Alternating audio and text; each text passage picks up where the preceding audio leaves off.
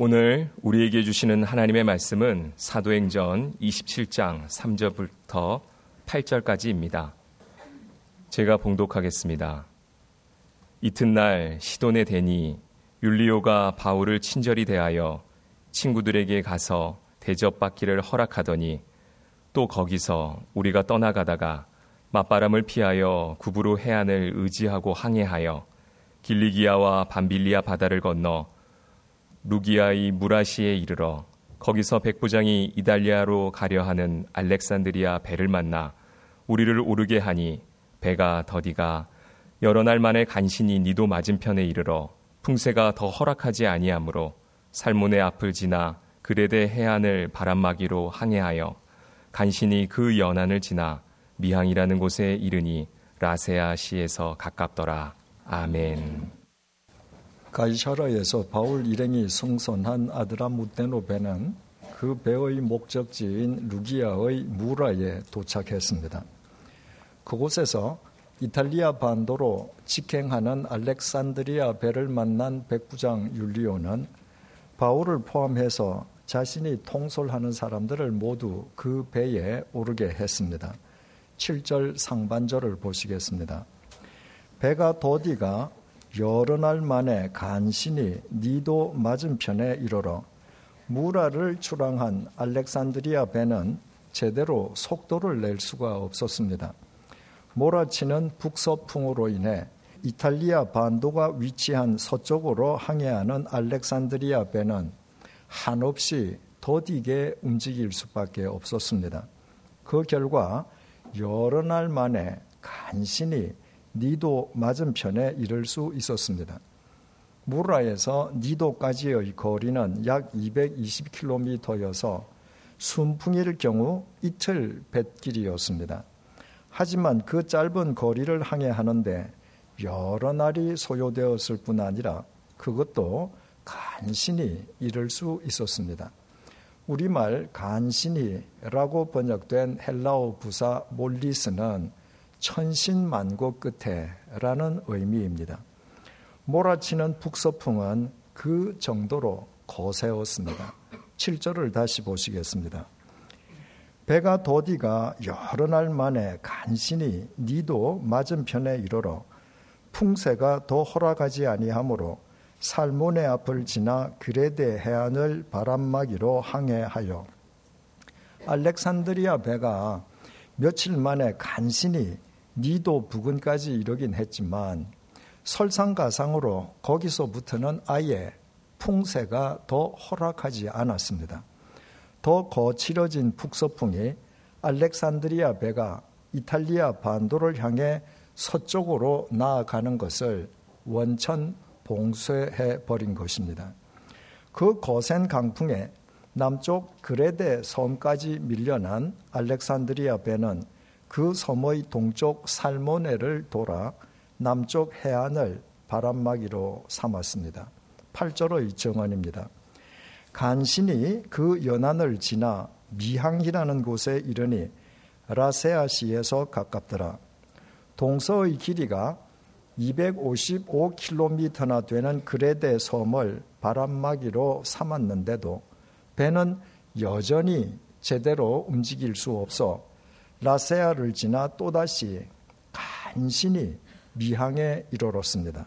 그레데 섬 남쪽 해안의 중간 지점에 위치한 작은 미항은 문자 그대로 아름다운 항구라는 뜻입니다. 바로 여기에서 근본적인 질문을 제기하지 않을 수 없습니다. 바울이 타고 있는 알렉산드리아 배가 나아갈 수 없도록 풍세가 더 허락하지 않았다고 하는 것은 하나님께서 그렇게 섭리하셨다는 말입니다. 바울은 지금 관광 여행에 나선 것이 아닙니다.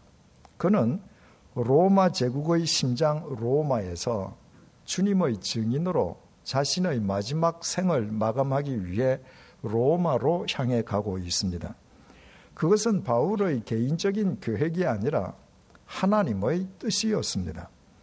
그렇다면 바울이 조금이라도 더 빨리 로마에 도착할 수 있도록 하나님께서 계속 순풍을 주심이 마땅하지 않겠습니까?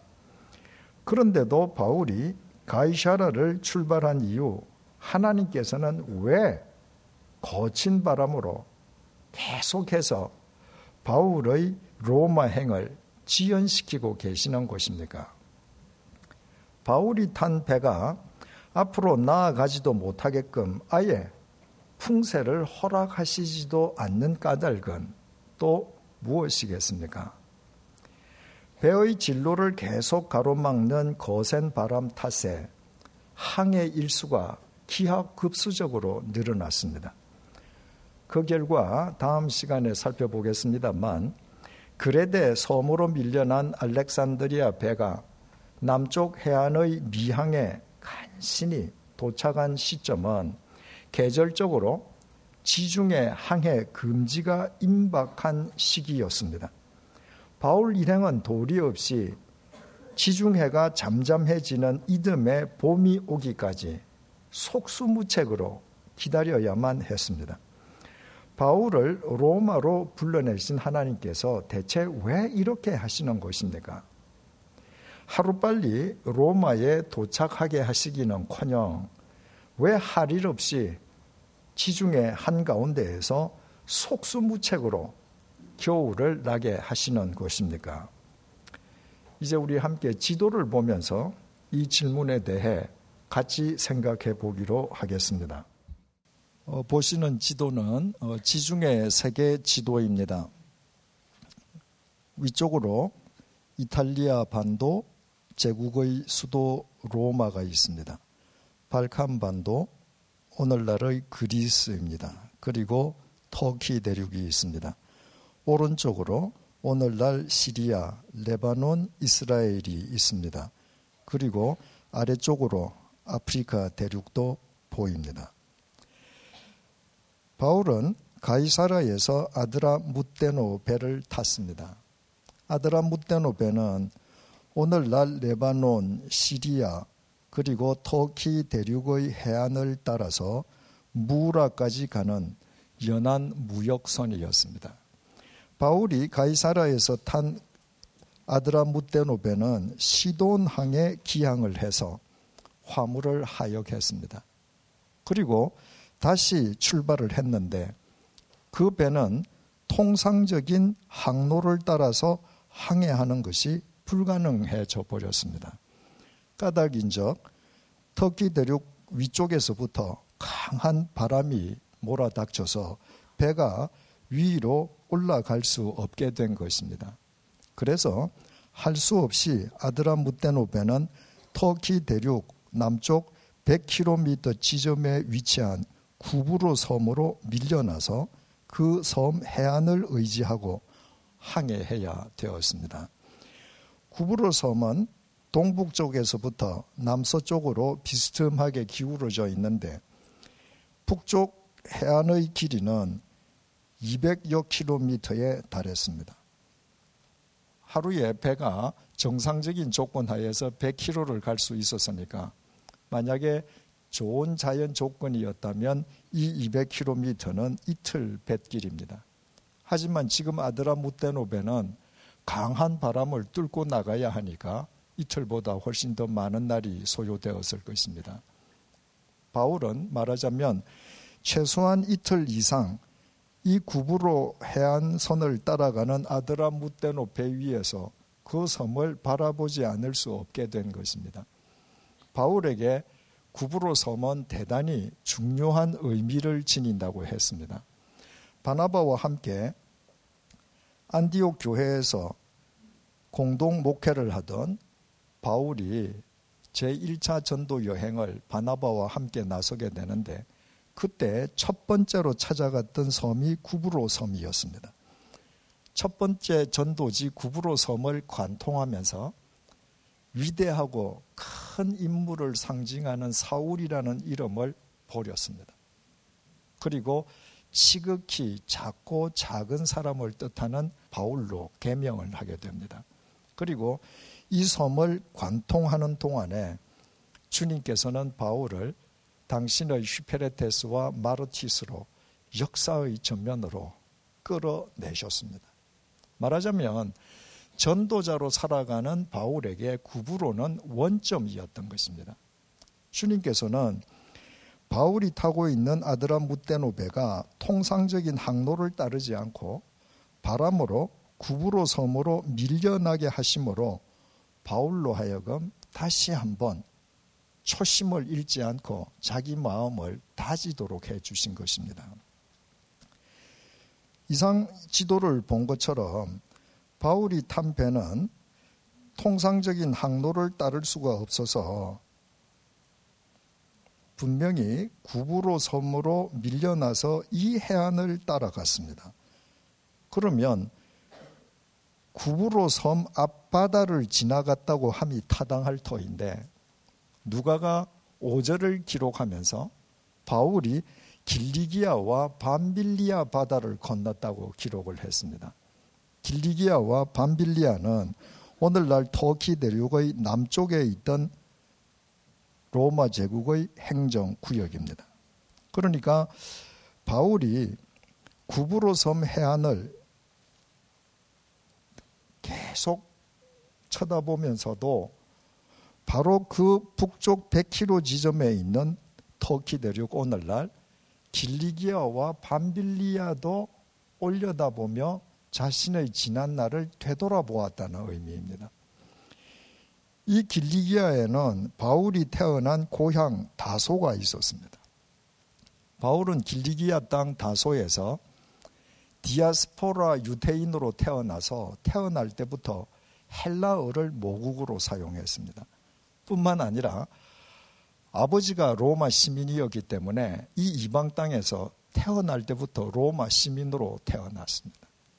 그러니까 바울은 태어날 때부터 헬라어를 모국어로 사용하는 로마 시민으로 이방인들과 함께 살아가는 것이 조금도 오색하지 않는 사람이었습니다. 바로 그 바울을 주님께서 이방인을 위한 슈페르테스와 마르티스로 풀러내신 것입니다. 이 바다를 지나가면서 바울이 생각을 해볼 때 자기가 태어나기도 전에 주님께서는 자신을 당신의 도구로 쓰시기 위해 치밀하게 역사하셨다는 사실을 새삼스럽게 깨닫게 된 것입니다. 지금 바울이 배를 타고 가는데 최종 목적지는 로마입니다. 이 로마를 어떻게 가게 되었는가? 로마 시민 자격으로 황제에게 상소해서 지금 로마군의 호위 속에서 가고 있습니다. 그것도 바울이 이 다소에서 로마 시민의 아들로 태어났기 때문에 가능했던 것입니다. 그 모든 사실을 배를 타고 가면서 바울이 다시 한번 깨달았음을 우리에게 일깨워 주기 위해서 누가가 바울이 길리기아 바다를 건넜다고 기록한 것입니다. 그러니까 그 사실을 생각하면서 바울이 또 새롭게 결단을 다지는 것입니다. 누가는 밤빌리아 바다도 건넜다고 기록을 했습니다. 밤빌리아는 길리기아 서쪽에 있는 행정구역인데 밤빌리아가 중요한 것은 그 거기에 버가가 위치해 있다는 것입니다. 안티옥 교회의 공동 목회자였던 바나바와 바울이 1차 선교 여행, 전도 여행을 출발할 때에 청년 마가를 수행원으로 대동을 했습니다. 그래서 첫 번째 전도지가 구브로 섬이라고 그랬죠. 구브로 섬으로 갔다가 여기에서 복음을 전한 다음에 배를 타고 두 번째 찾아간 전도지가 보가였습니다. 청년 마가는 아주 부잣집 외아들이었습니다. 길이가 200km나 되는 이 구부로 섬을 전도 여행하는 것이 마가에게 굉장히 힘이 들었던가 봅니다. 왜냐하면 당시에 어, 도보로 하는 여행은 길에서 노숙도 해야 되고 끼니도 길에서 때워야 하는데 바울하고 바나바에게 다 시중을 들어야 되지 않겠습니까? 두 번째 전도지 버가에서 도착하자마자 마가가 집으로 가버렸습니다.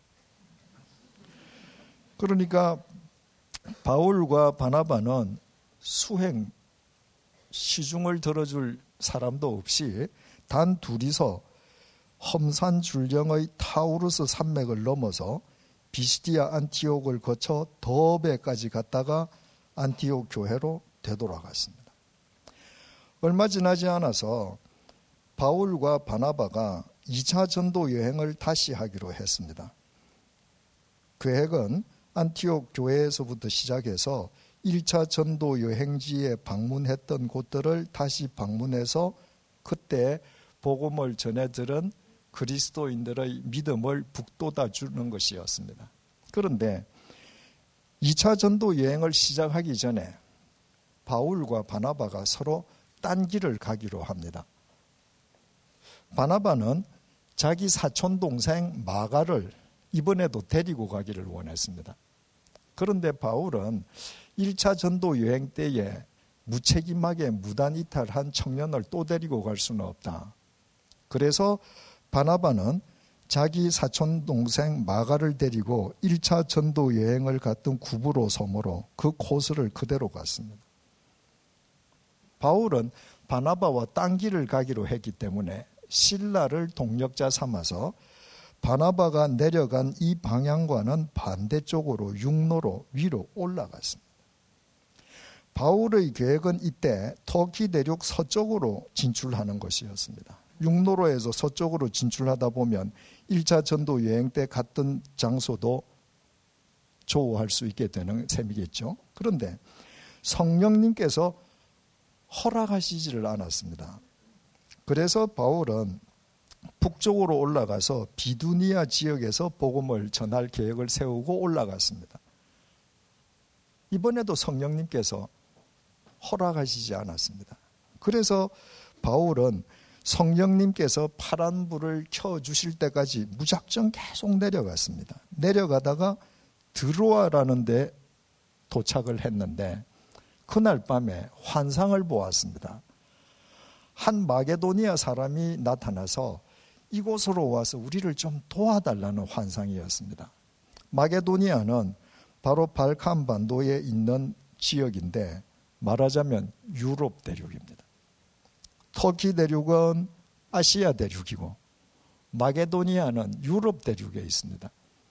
바울은 그 환상을 보자말자 아 주님께서 나를 부르시는구나 생각하고 드로아에서 배를 타고 에게해를 건너서 마게도니아의 네아폴리로 갔습니다. 아시아 대륙에서 태어나고 그동안 아시아 대륙에서 살고 아시아 대륙밖에 모르던 바울이 에게해를 건너서 유럽 대륙에 첫 발을 내딛게 된 겁니다.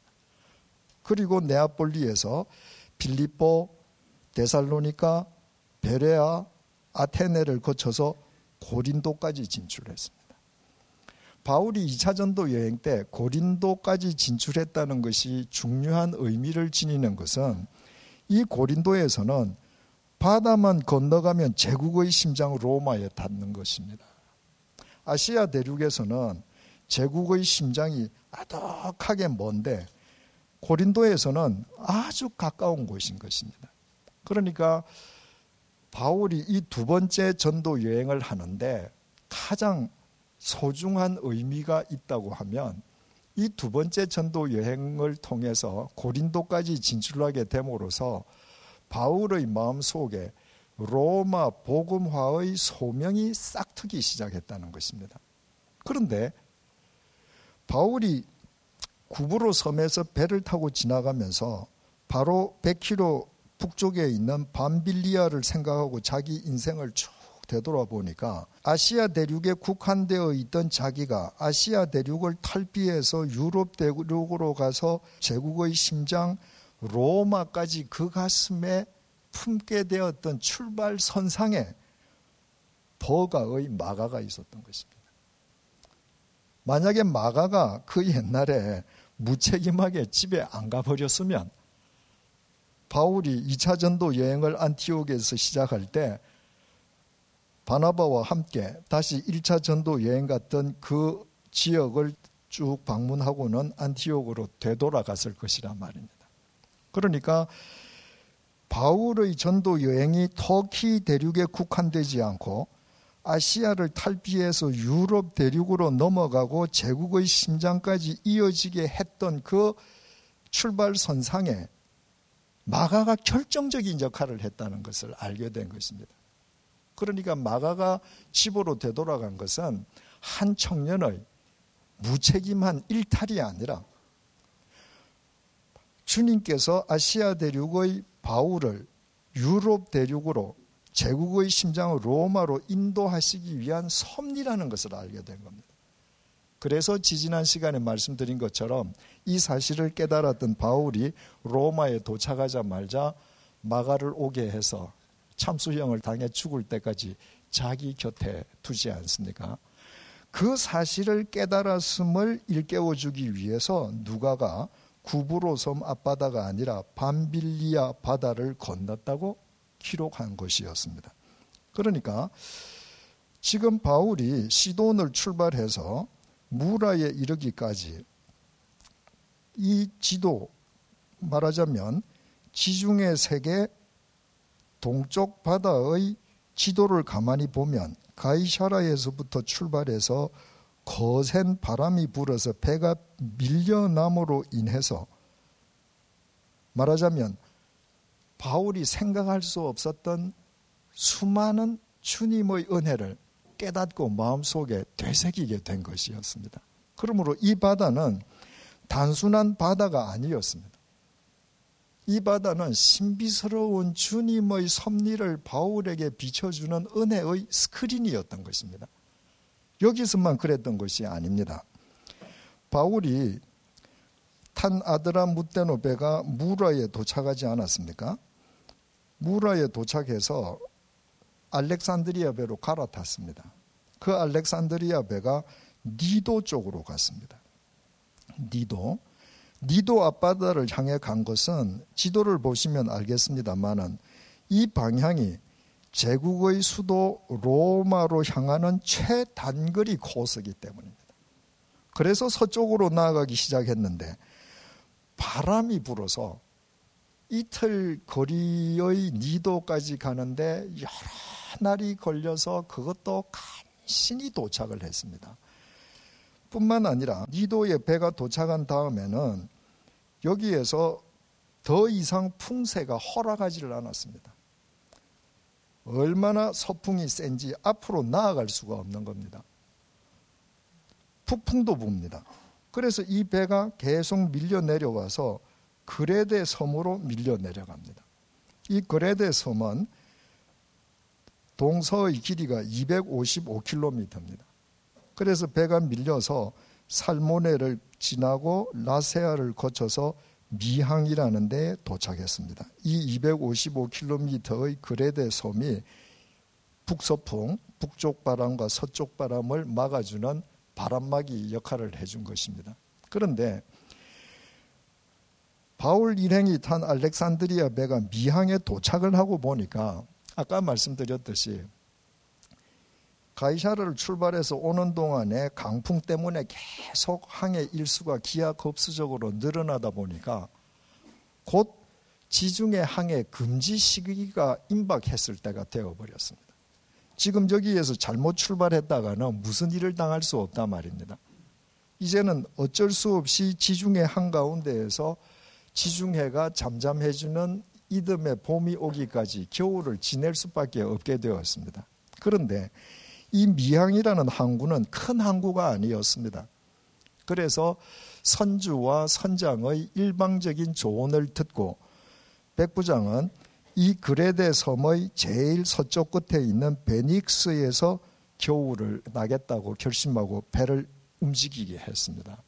그러니까 이 그레데 섬 자체가 거대한 바람막이가 되어주고 있고 미항에서 베닉스까지의 거리는 65km밖에 안 되기 때문에 좀 바다가 거칠어도 그 정도는 충분히 갈 수 있다고 판단을 한 것이었습니다. 그런데 알렉산드리아호가 미항을 출발하자마자 태풍을 만났습니다. 얼마나 그 태풍이 강했던지 다음 시간에 보겠습니다만은 성경이 미칠 광자를 써서 광풍이라 그랬습니다. 유라굴로 광풍이 몰아쳤는데 선장이 배의 통제력을 상실하고 말았습니다. 배를 조종할 수가 없는 겁니다. 그래서 통제력을 상실한 알렉산드리아 배가 그 광풍에 휩쓸려서 무려 열 나흘 동안을 표류했습니다. 배에 탄 사람들 아무것도 먹지 못했습니다. 그러니까 그 유라굴로 광풍은 한마디로 죽음의 광풍이었습니다. 중요한 사실은 열 나흘 동안 이렇게 죽음의 광풍 속에서 이력 편주처럼 휩쓸리는 그 과정을 통해서 이 배에 타고 있던 사람들이 모두 바울을 통해서 생명의 구원을 얻었다는 겁니다. 하나님의 역사는 그것으로 끝나지 않았습니다. 보름 동안 표류하던 알렉산드리아 배는 결국 마침내 좌초하고 말았습니다. 좌초한 위치가 오늘날 말타 섬이라고 불리는 멜리데 섬이었습니다. 그래서 배에 타고 있던 276명은 전부 다 물속으로 들어가서 헤엄을 쳐서 멜리데 섬으로 상륙해서 이듬해 봄이 오기까지 여기에서 과동 겨울을 지냈습니다. 그 덕분에 또 어떤 큰 사건을 통해서 이 주민들이 구원의 은혜를 입게 되는 겁니다. 그러니까 무라에서부터 출발한 알렉산드리아호가 가는데 바람이 불어서 나아갈 수가 없고 풍세가 허락하지 않아서 그레데 섬 쪽으로 밀려나가고 뿐만 아니라 유라굴로 강풍을 만나서 표류하고 마침내 자초하게 된 것. 이것은 그 알렉산드리아 배에 타고 있는 사람들 전원, 그리고 멜리데 섬 사람들을 구원하시려는 주님의 신묘 막측한 섭리였던 것입니다. 그 사실을 알고 이 지중해 지도를 보면은 지중해 동쪽 바다뿐만 아니라 바울이 배를 타고 지나간 지중해는 온통 신비스러운 주님의 섭리가 계속 일어난 은혜의 스크린임을 우리는 알게 되는 것입니다. 이제 다시 올라가서 말씀을 드리겠습니다. 우리는 이 은혜로운 지도를 통해서 또 한 가지 귀중한 사실을 깨닫게 됩니다. 바울이 탄 배가 아니 바울 자신이 바로 테바였다는 사실입니다. 하나님께서 홍수로 세상을 심판하실 때 노아 여덟 식구만은 방주를 짓게 해주셔서 구원해 주셨습니다. 그 방주는 축구장보다 더 큰 규모였습니다. 방주가 시버리어 원전에 테바라고 기록되어 있습니다. 그래서 우리는 테바 하면 일단 노아의 방주처럼 대단한 규모를 연상합니다. 그러나 사내 아이가 태어나면 모두 나일강에 던져 죽이라는 이집트 파라오의 명령을 피해서 태어난 지 겨우 세 달 된 모세를 넣어서 나일강에 뛰어보낸 갈대 상자 역시 히브리어 원전에 테바라고 기록되어 있다고 했습니다. 테바의 특성은 규모에 있지 않습니다. 테바의 특성은 테바에는 인위적인 장치가 전혀 없다는 것입니다. 속력을 더해주는 가속 장치도 반대로 감속 장치나 제어 장치도 없습니다. 노아의 방주와 모세의 갈대 상자는 인간이 진로나 속도 혹은 멈춤 여부를 전혀 결정할 수 없었습니다. 그것은 철저하게 하나님의 소관이었습니다. 그 모든 것을 하나님께서 결정하시는 것입니다. 그래서 노아의 방주와 모세의 갈대 상자 모두 하나님께서 주관하시는 구원의 태바일 수 있었습니다. 가이샤라를 출발한 바울은 자신이 승선한 배의 항로나 속도 그리고 멈춤 여부를 자기 스스로 결정할 수 없었습니다. 하나님께서 그가 탄 배의 항로를 바꾸시고 앞으로 나아갈 수도 없게끔 풍세를 아예 허락하시지도 않고 심지어 죽음의 광풍에 열 나흘 동안이나 휩쓸리게 하셔도 바울은 조금도 불평하거나 조급해하지 않았습니다. 그는 로마로 향하는 자신의 항로와 속도와 멈춤 여부를 철저하게 하나님께 맡긴 태바였습니다. 그때 하나님께서 바울이 스쳐 지나가는 지중해를 온통 당신의 신비스러운 섭리로 채워주시는 은혜의 화면으로 승화시켜 주셨습니다. 이것이 중요합니다.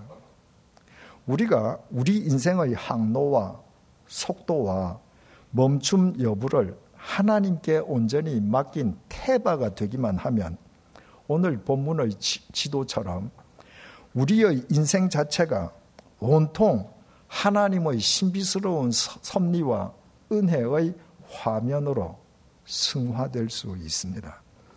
하나님께 인생의 항로와 속도와 멈춤 여부를 온전히 맡겨드린 우리 자신이 곧 노아의 방주요, 모세의 갈대 상자요, 지중해의 바울이기 때문입니다. 교회도 마찬가지입니다.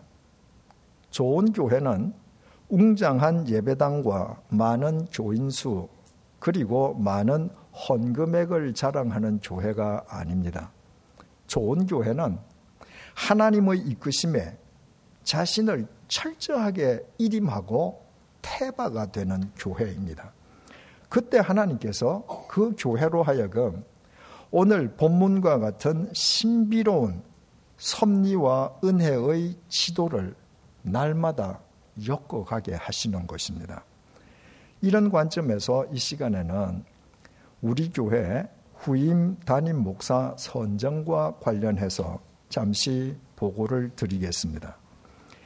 대부분의 교회가 담임 목사를 청빙할 때 우선적으로 고려하는 것은 누가 현재보다 교세를 더 확장시킬 수 있느냐는 것입니다.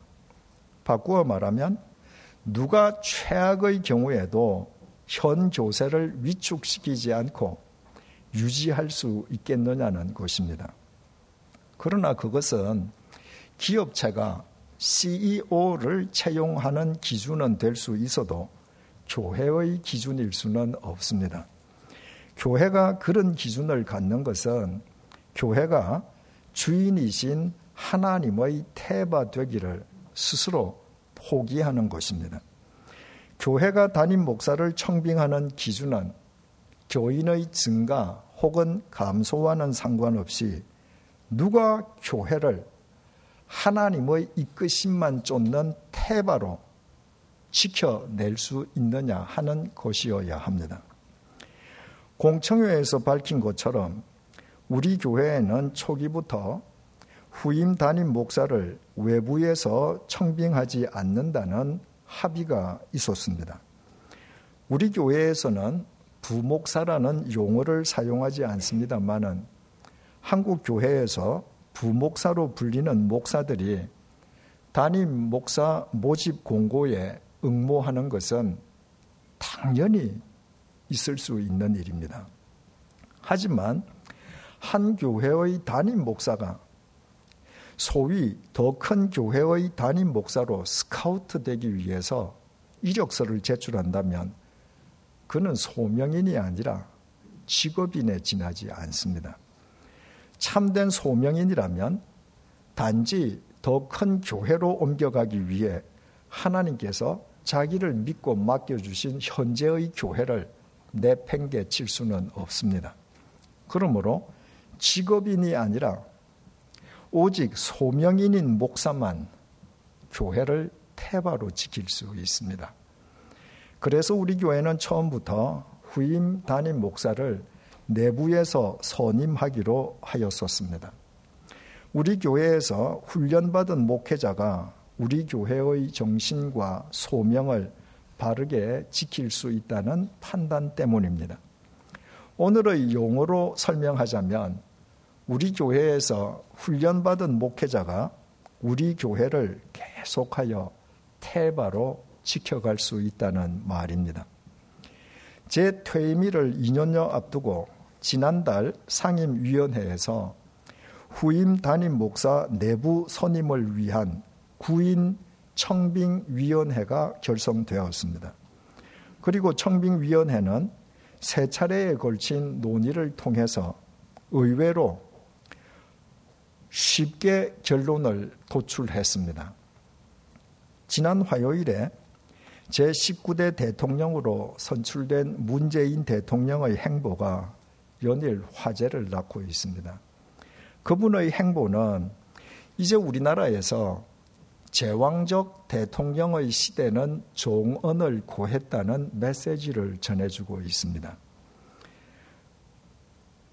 제왕적 대통령제의 폐해가 얼마나 컸었는지는 새삼스럽게 언급할 필요조차 없을 것입니다. 우리 교회 청빙위원회에서는 이제 한국 교회에서도 한 사람의 제왕적인 담임 목사에 의해 교회가 좌지우지 되던 시대는 끝났다는데 의견의 일치가 있었습니다. 제왕적인 한 사람의 담임 목사가 기업 총수처럼 처신하면 교회는 기업으로 전락합니다. 제왕적인 담임 목사가 자신의 정치적인 성향을 내세우면 교회는 정치 집단이 됩니다. 제왕적인 담임 목사가 돈이든 이성이든 명예든 욕망의 덫에 빠지면 교회는 이내 분란에 휩싸이고 맙니다. 어떤 경우이든 그 피해는 고스란히 교인들의 몫이기 마련입니다. 청빙위원회는 후임 담임 목사의 업무를 4개의 전문 분야로 나누어 4명의 목사님으로 하여금 공동 담임 목회를 하도록 했습니다. 영성 총괄 담임 목사로는 정한조 목사님을 선정했습니다. 1965년생인 정한조 목사님은 부산대학교 영어 영문학과와 장신대 신학대학원을 졸업한 예장 통합 소속 목사님입니다. 2007년 12월 1일부터 우리 교회에서 사역하면서 만 7년 동안 저의 부재 중에 주일 강단을 지켰던 정한조 목사님의 영성과 신실성, 성실성과 온유함에 대해서는 교우 여러분들이 이미 잘 알고 계십니다. 정한조 목사님은 주일 설교와 각종 성경 공부를 책임지게 될 것입니다. 교회 학교 총괄 담임 목사로는 이영란 목사님을 선정했습니다. 1967년생인 이영란 목사님은 성결교 소속인 서울신대 신학과와 신학대학원을 졸업하고 우리 교회처럼 독립교회 연합회에 소속되어 있습니다. 우리 교회가 창립되던 해인 2005년 9월부터 우리 교회 교회 학교를 맡아 교회 학교의 기틀을 닦았던 이영란 목사님은 원칙이 분명하고 교역자들 가운데에 가장 통솔력이 뛰어나며 사람을 적재적소에 배치할 줄 아는 남다른 역량을 지니고 있습니다. 앞으로 이계신 목사님에 이어 우리 교회 미래를 위한 교회 학교 제3기를 책임지게 될 것입니다. 목회 총괄 담임 목사로는 김광욱 목사님을 선정했습니다. 1969년생인 김광욱 목사님은 경북대학교와 대학원에서 화학 전공으로 이학 박사 학위를 받았습니다. 포항공대 연구실에서 연구원으로 재직하던 중에 주님의 부르심을 받아 총신대 신학대학원을 졸업하고 예장 합동 교단에 소속되어 있습니다. 우리 교회에서 2009년 12월부터 사역하기 시작한 김광욱 목사님은 매사에 치밀하고 정확합니다. 그리고 다섯 자녀를 둔 가장답게 넉넉한 아버지의 마음을 지니고 있습니다. 김 목사님은 교구와 각 봉사팀 관리 등 목회 전반에 걸친 업무를 총괄할 예정입니다. 대외 업무를 총괄할 목회자로는 김영준 전도사님이 선정되었습니다. 1972년생인 김영준 전도사님은 일본 요코하마 국립대학 교육인간과학부를 졸업하고 CGN TV PD로 일하면서 일본 CGN TV를 개국시켰습니다. 우리 교회에는 2010년 1월에 교인으로 등록했다가 장신대 세계 선교 대학원을 거쳐 성결교 소속의 서울신대 신학대학원을 졸업하고 2015년 12월부터 우리 교회 대외 업무를 이미 총괄하고 있습니다. 내년 9월 이후에 목사 안수를 받게 될 김영준 전도사님은 탁월한 창의력과 추진력 그리고 친화력을 지니고 있을 뿐만 아니라 그 마음 속에 온 세계가 품겨져 있습니다. 헌금의 50%로 이웃 사랑을 실천하고 있는 우리 교회의 대외 업무를 총괄하기에 김영준 전도사님보다 더 적합한 인물은 찾아보기 어려울 것입니다. 이상과 같이 결정한 청빙위원회의 안을 지난 목요일에 열린 5월 상임위원회에 상정하였습니다. 그리고 한 달 후 6월 상임위원회에서 비밀 투표로 가부를 결정하기로 했습니다. 상임위원회에서 3분의 2 이상 출석에 3분의 2 이상의 찬성으로 가결되면 6월 14일 수요일에 정관에 따라 운영위원회의 결의도 거치게 될 것입니다. 운영위원회에서도 3분의 2 이상 출석에 3분의 2 이상 찬성이면 이 안은 확정됩니다. 그 경우에 저는 제 남은 임기 동안 그분들 중심으로 교회를 운영할 계획입니다. 그분들의 임기는 제가 퇴임하는 2019년 6월 셋째 주일부터 시작될 것이며 1년이 경과한 시점에 전 교인이 참여하는 신임 투표를 거치게 될 것입니다. 주일 설교는 영성을 총괄할 정한조 목사님이 한 달에 세 번을 담당하고 나머지 주일에는 세 분의 목사님이 돌아가며 하게 될 것입니다. 네 분의 목사님들은 각각 자기 분야를 책임지면서 또 함께 더불어 교회를 운영할 것입니다. 내부 회의는 이영란 목사님이 주재하고 외부적으로 교회를 대표하는 책임은 예장 합동교단 소속인 김광욱 목사님에게 맡기기로 했습니다. 그러나 다음 달 상임위원회나 운영위원회에서 만약 이 안이 부결되면 차선으로 절차에 따라 외부 청빙에 들어가도록 하겠습니다. 이와 관련하여 이번 수요일 구역장 성경 공부 후에 운영위원들을 위한 설명회와 질의응답 시간을 가지려고 합니다. 운영위원인 구역장님들께서는 모두 참석해 주시기를 바랍니다. 100주년 기념교회의 후임 담임 목사가 되는 것은 멸류관을 쓰는 것이 아니라 오히려 십자가를 지는 일입니다. 제 자신의 이야기를 드리는 것을 오해 없이 들어주시기를 바랍니다. 저는 지난 12년 동안 100주년 기념교회 담임 목사직을 수행해 오면서 한국 교회에 만연해 있는 제왕적인 담임 목사의 특권과 특혜를 스스로 철폐하기 위해 애써 왔습니다. 우리 교회는 전임 목회자들에게 사택을 제공하지 않습니다. 그 속에는 담임 목사도 포함되어 있습니다. 현재 제가 살고 있는 집이 교회 별관이라 불리는 것은 우리 교회가 창립되기 20년 전부터 우리 가족이 그 집에서 살았었고 우리 교회가 창립된 이후에는 제 가족이 그 집을 교회에 헌납했기 때문입니다. 2년 후에 제가 퇴임하면 저는 그 집을 떠나서 시골로 낙향해서 제 남은 생애를 마무리하려고 합니다. 100주년 기념교회의 담임 목사는 퇴임 후에도 원로 목사로 남아서 죽을 때까지 온갖 특혜를 누리면서 교회에 영향력을 행사할 수 없습니다. 우리 교회가 창립된 이후에 교회에서 제게 새 승용차를 제공해 주려고 하는 것도 제가 사양했습니다.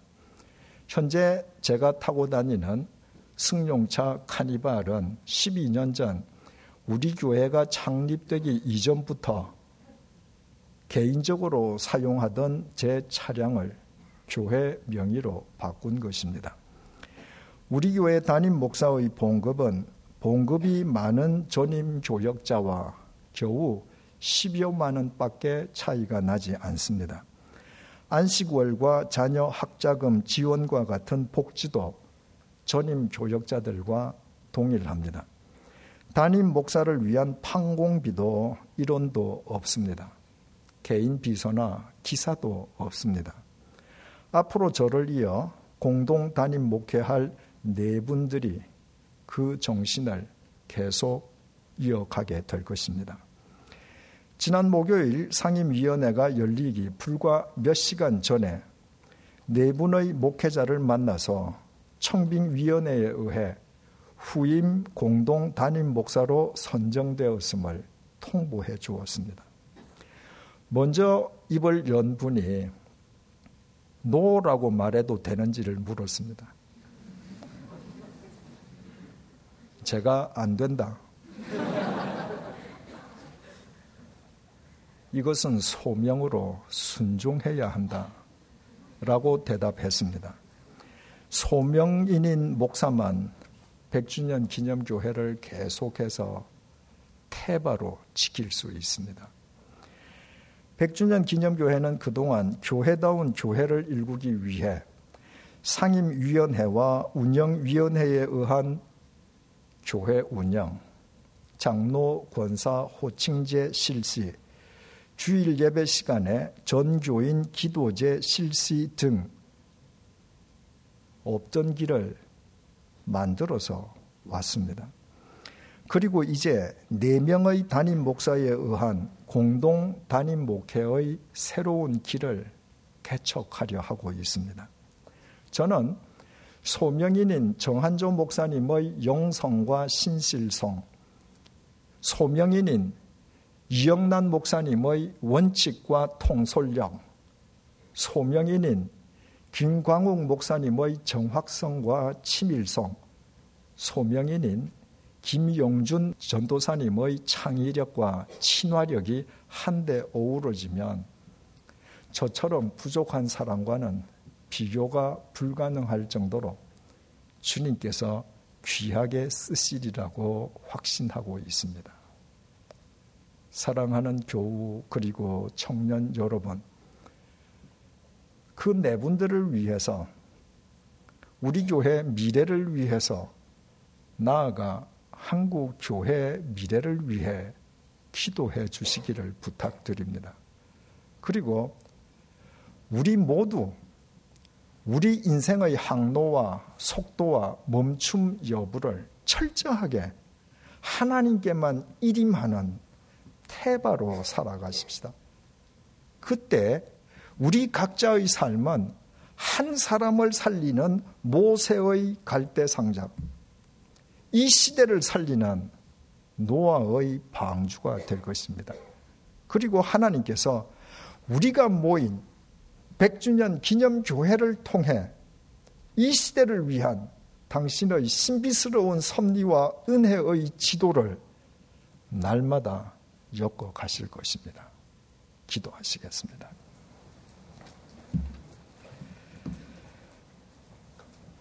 로마로 출발한 바울에게는 순풍이 주어지지 않았습니다. 오히려 그에게는 바람 잦을 날이 없었습니다.